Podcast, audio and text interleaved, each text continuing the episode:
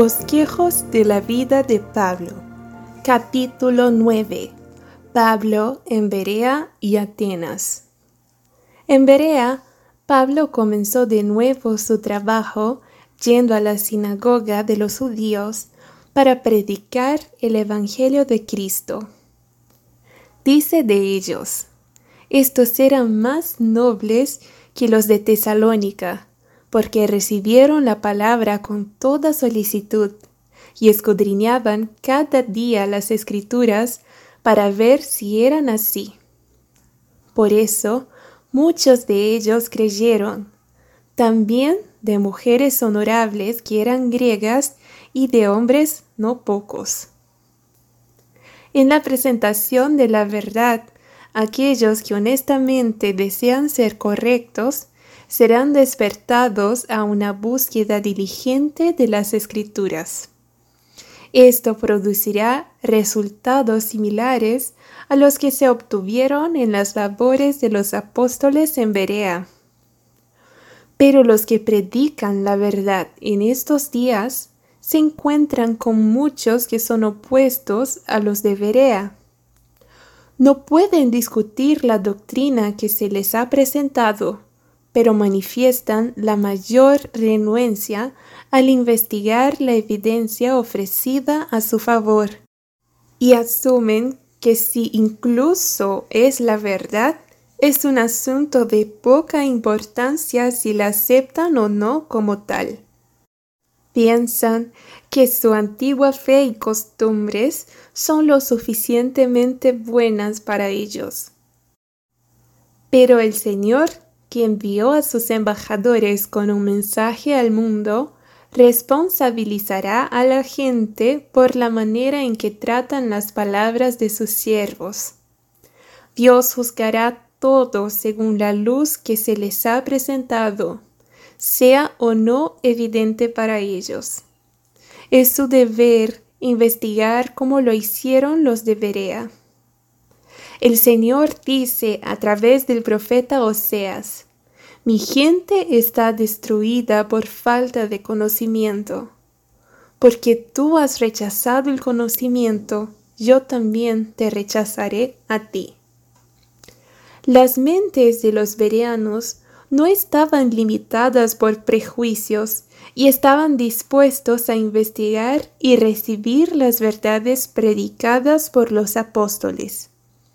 Si la gente de nuestro tiempo siguiera el ejemplo de los nobles bereanos, escudriñando las escrituras diariamente y comparando los mensajes que se les trae con todo lo que está allí registrado, habría miles de personas leales a la ley de Dios donde hay una hoy.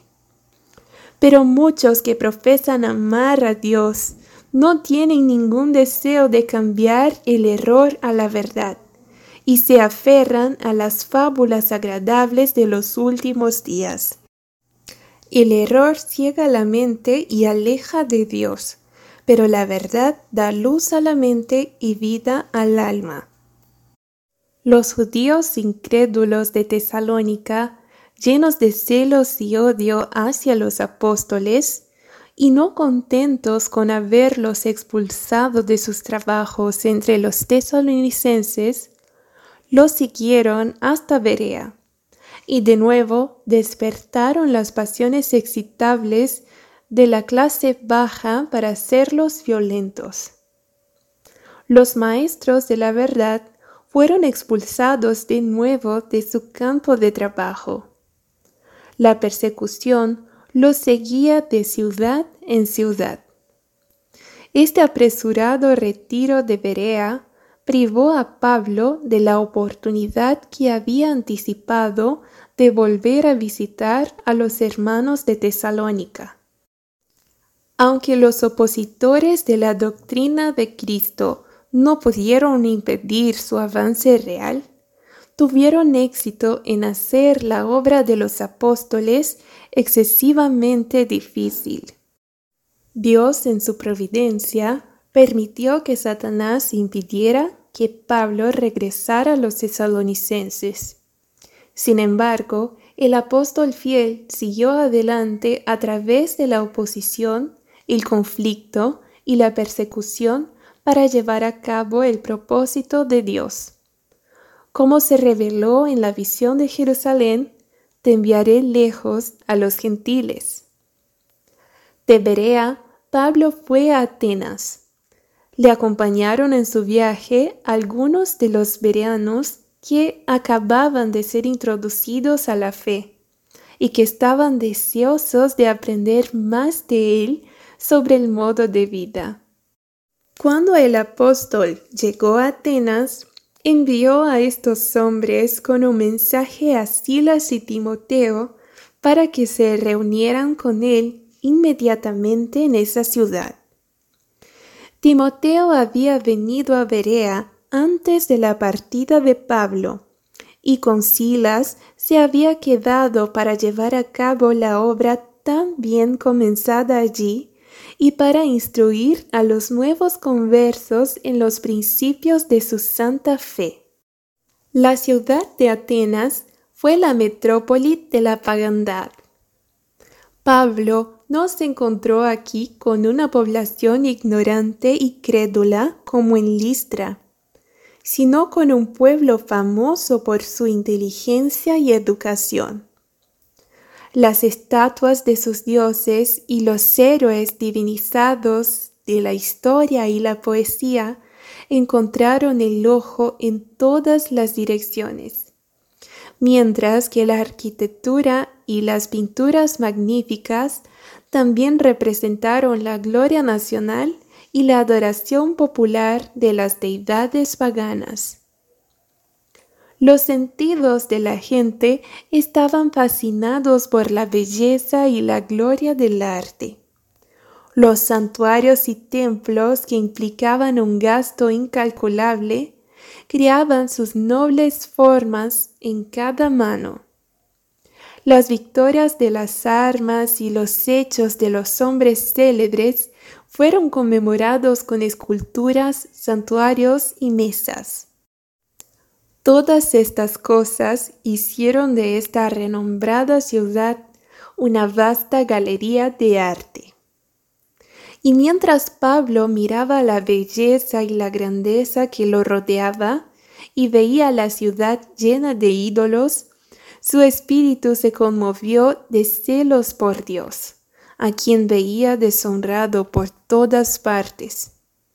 Su corazón se llenó de profunda compasión por los ciudadanos de esa gran metrópoli, que a pesar de su grandeza intelectual fueron entregados a la idolatría. Pablo no fue engañado por la grandeza y la belleza de aquello en lo que sus ojos descansaban, ni por la sabiduría material y la filosofía que le encontraron en ese gran centro de aprendizaje percibió que el arte humano había hecho todo lo posible para deificar el vicio y hacer atractiva la falsedad, glorificando la memoria de aquellos cuyas vidas se habían dedicado a guiar a los hombres y a negar a Dios. La naturaleza moral del apóstol estaba tan viva a la atracción de las cosas celestiales que la alegría y el esplendor de esas riquezas que nunca se desvanecerán ocuparon su mente e hicieron sin valor la pompa y la gloria terrenal con la que fue rodeado. Al ver la magnificencia de la ciudad con sus costosos dispositivos, se dio cuenta de su poder seductor sobre las mentes de los amantes del arte y la ciencia.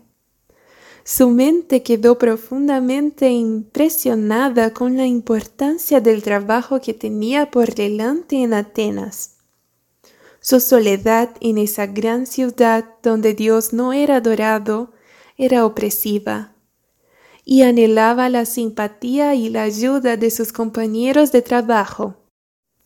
En lo que respecta a la comunión humana, se sentía totalmente aislado. En su epístola a los tesalonicenses expresa sus sentimientos con esas palabras. Dejado solo en Atenas.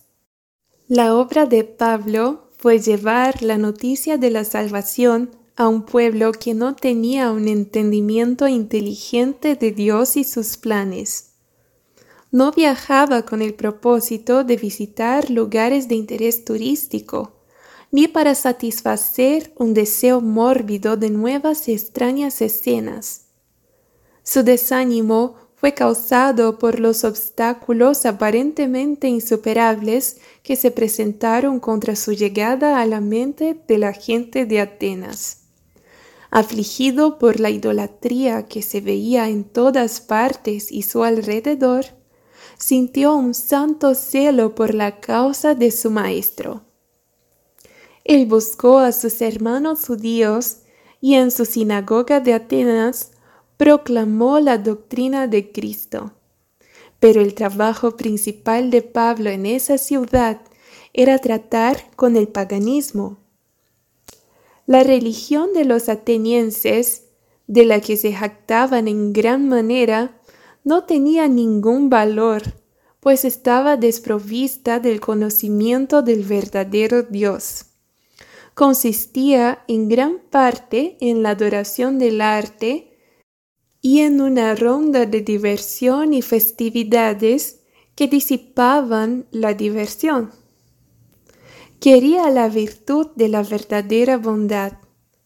La religión genuina da a los hombres la victoria sobre sí mismos. Pero una religión de mero intelecto y gusto carece de las cualidades esenciales para elevar a su poseedor por encima de los males de su naturaleza y para conectarlo con Dios. En las mismas piedras del altar de Atenas, esta gran necesidad se expresaba en la inscripción para el Dios desconocido. Sí, aunque se jactaban de su sabiduría, riqueza y habilidad en el arte y la ciencia, los doctos atenienses solo podían reconocer que el gran gobernante del universo era desconocido para ellos. Los grandes hombres de la ciudad parecían hambrientos de temas de discusión en los que tendrían la oportunidad de mostrar su sabiduría y oratoria. Mientras esperaban a que Silas y Timoteo lo conocieran, Pablo no estaba ocioso.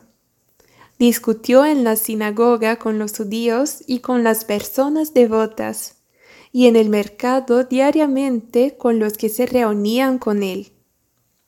Los grandes hombres de Atenas no tardaron en descubrir a este singular maestro que presentó al pueblo doctrinas tan nuevas y extrañas. Algunos que se enorgullecían de la extensión de su cultura intelectual entablaron conversación con él. Esto pronto atrajo a una multitud de oyentes. Algunos estaban dispuestos a ridicularizar al apóstol como si estuviera muy por debajo de ellos, social, económicamente e intelectualmente, y se burlaban entre sí. ¿Qué dirá este parlanchín? Otros parece que es un sembrador de dioses extraños, porque les predicó a Jesús y la resurrección. Los estoicos y los epicúreos se encontraron con él, pero ellos y todos los demás que entraron en contacto con él pronto vieron que tenía una reserva de conocimiento aún mayor que la de ellos. Su poder intelectual inspiraba el respeto y la atención de los más intelectuales y eruditos mientras que su razonamiento sincero y lógico y su poder de oratoria mantenían la audiencia promiscua.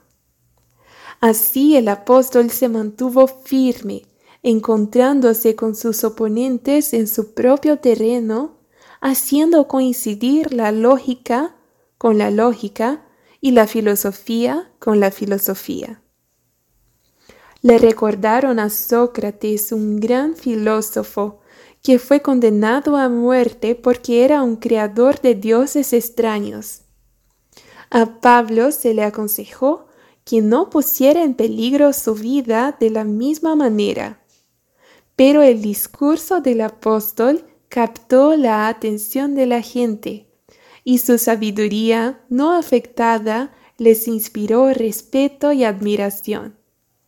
No fue silenciado por la ciencia o la ironía de los filósofos. Y después de intercambiar muchas palabras con él y convencerse de que estaba decidido a cumplir su misión entre ellos y a contar su historia a toda costa, decidieron darle una oportunidad justa de hablar con la gente. En consecuencia, lo condujeron a la colina de Marte. Este era el lugar más sagrado de toda Atenas, y sus recuerdos y asociaciones eran tales que hacía que se le considerara con un temor y una reverencia supersticiosos que para algunos equivalían al miedo. Aquí se celebraba desde hacía mucho tiempo el más solemne tribunal de justicia para decidir sobre los casos criminales y cuestiones religiosas difíciles. Los jueces se sentaban al aire libre en asientos excavados en la roca, sobre una plataforma a la que se ascendía por una escalera de piedra desde el valle. A poca distancia había un templo de los dioses, y los santuarios, estatuas y altares de la ciudad estaban a la vista.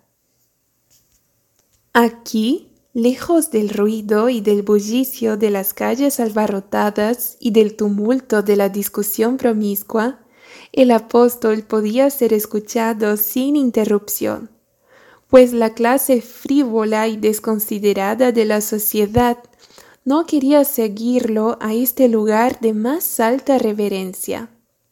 A su alrededor se reunían poetas, artistas y filósofos, los eruditos y sabios de Atenas, que se dirigían a él. Que sepamos lo que es esta nueva doctrina, de la que hablas porque nos traes a nuestros oídos ciertas cosas extrañas. Queremos saber, por lo tanto, lo que significan estas cosas.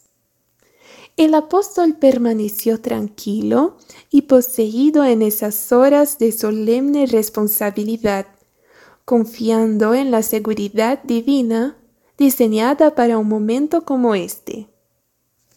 Se os dará lo que debéis decir.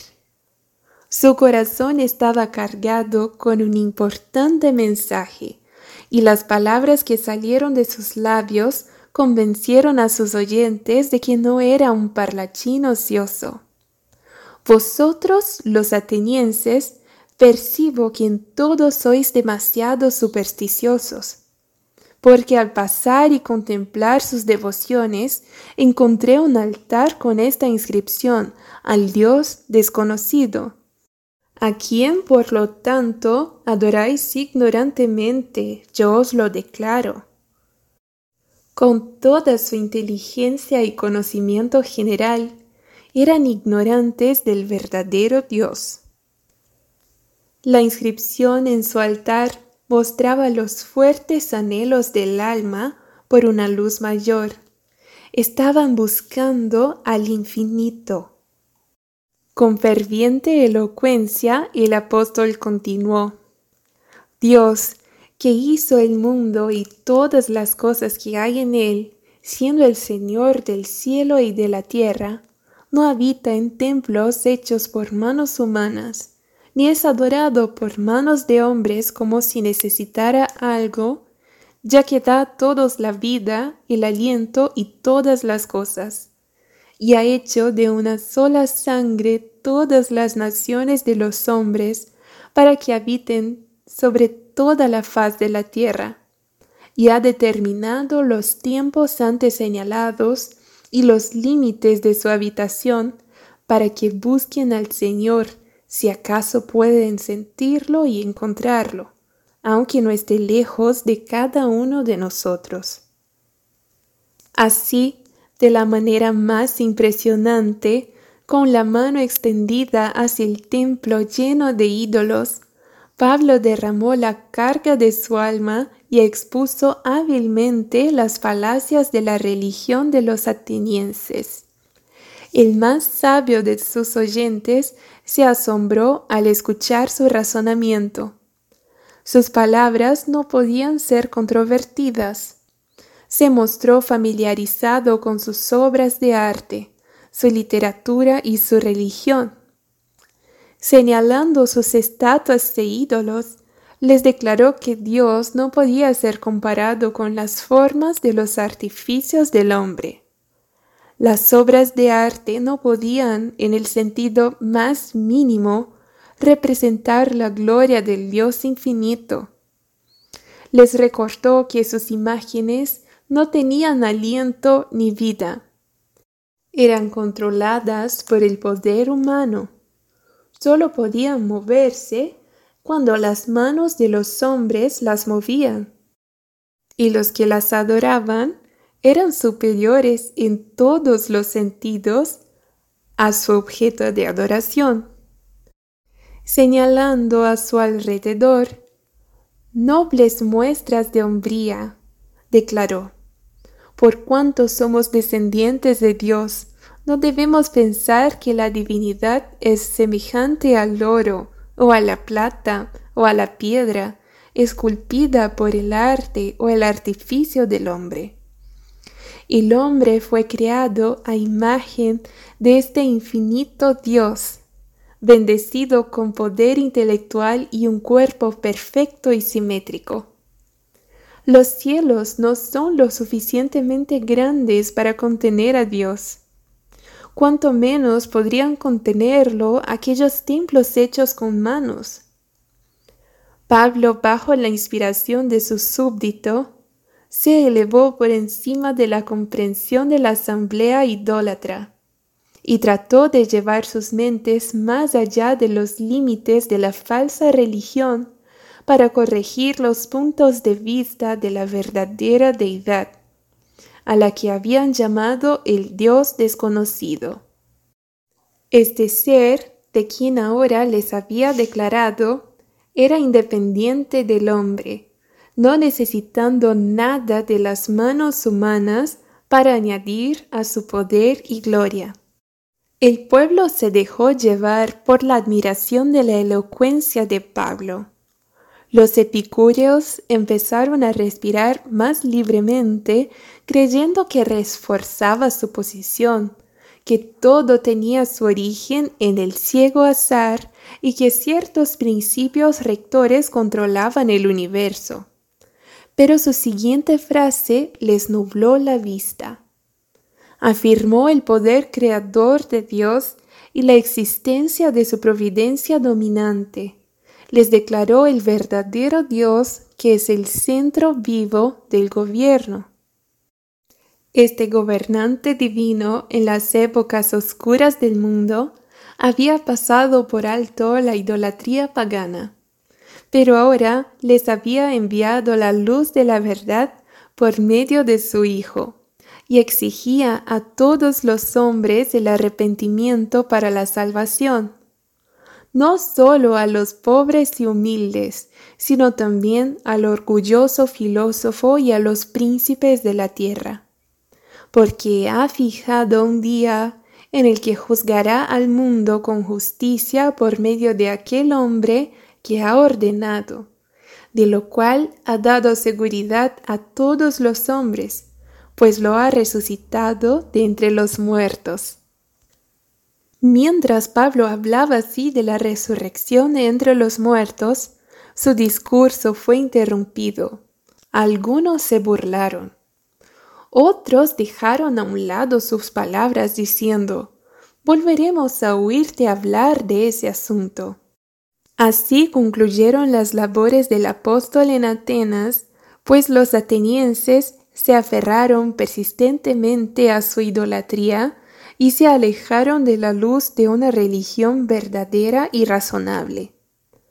Cuando un pueblo está totalmente satisfecho con sus propios logros, poco más se espera de él. Altamente educados y jactándose de su aprendizaje y refinamiento, los atenienses se volvían constantemente más corruptos y tenían menos deseo de algo mejor que los vagos misterios de la idolatría. Muchos de los que escuchaban las palabras de Pablo estaban convencidos de las verdades presentadas, pero no se humillaban para reconocer a Dios y aceptar el plan de salvación. Ninguna elocuencia de palabras, ninguna fuerza de argumento puede convertir al pecador. El Espíritu y el poder de Dios son los únicos que pueden aplicar la verdad al corazón de los impenitentes. De los atenienses se puede decir, la predicación de la cruz es locura para los que se pierden, pero para los que se salvan es poder de Dios. En su orgullo de intelecto y sabiduría humana, puede encontrarse la razón por la cual el mensaje del Evangelio tuvo tan poco éxito entre esa gente. Nuestro Salvador se regocijó porque Dios había escondido las cosas de interés eterno de los sabios y prudentes y las había revelado a los niños en el conocimiento. Todos los sabios mundanos que vienen a Cristo como pobres pecadores perdidos llegarán a ser sabios para la salvación. Pero los que vienen como hombres distinguidos, ensalzando su propia sabiduría, no recibirán la luz y el conocimiento que sólo Él puede dar. Las labores de Pablo en Atenas no fueron totalmente en vano. Dionisio, uno de los más prominentes ciudadanos, y algunos otros se convirtieron al cristianismo y se unieron a él. Las palabras del apóstol y la descripción de su actitud y de su entorno, tal como fueron trazadas por la pluma de la inspiración, debían ser transmitidas a través de todas las generaciones venideras, dando testimonio de su confianza inquebrantable, de su valor en la soledad y la adversidad, y de la victoria que obtuvo para el cristianismo incluso en el corazón mismo del paganismo.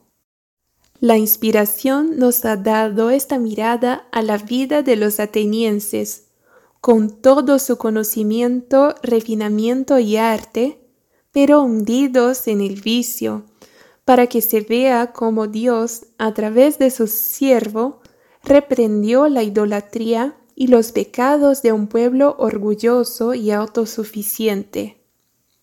Las palabras de Pablo se convierten en un recuerdo de la ocasión y dan un tesoro de conocimiento a la Iglesia se encontraba en una posición en la que podría haber dicho fácilmente lo que irritaría a sus orgullosos oyentes, y se pondría en dificultades. Si su oratoria hubiera sido un ataque directo a sus dioses y a los grandes hombres de la ciudad que estaban ante él, habría corrido el peligro de correr la suerte de Sócrates pero cuidadosamente alejó sus mentes de las deidades paganas, revelándoles el verdadero Dios, al que se esforzaban por adorar, pero que era desconocido para ellos, como ellos mismos confesaron mediante una inscripción pública. El fin del capítulo 9.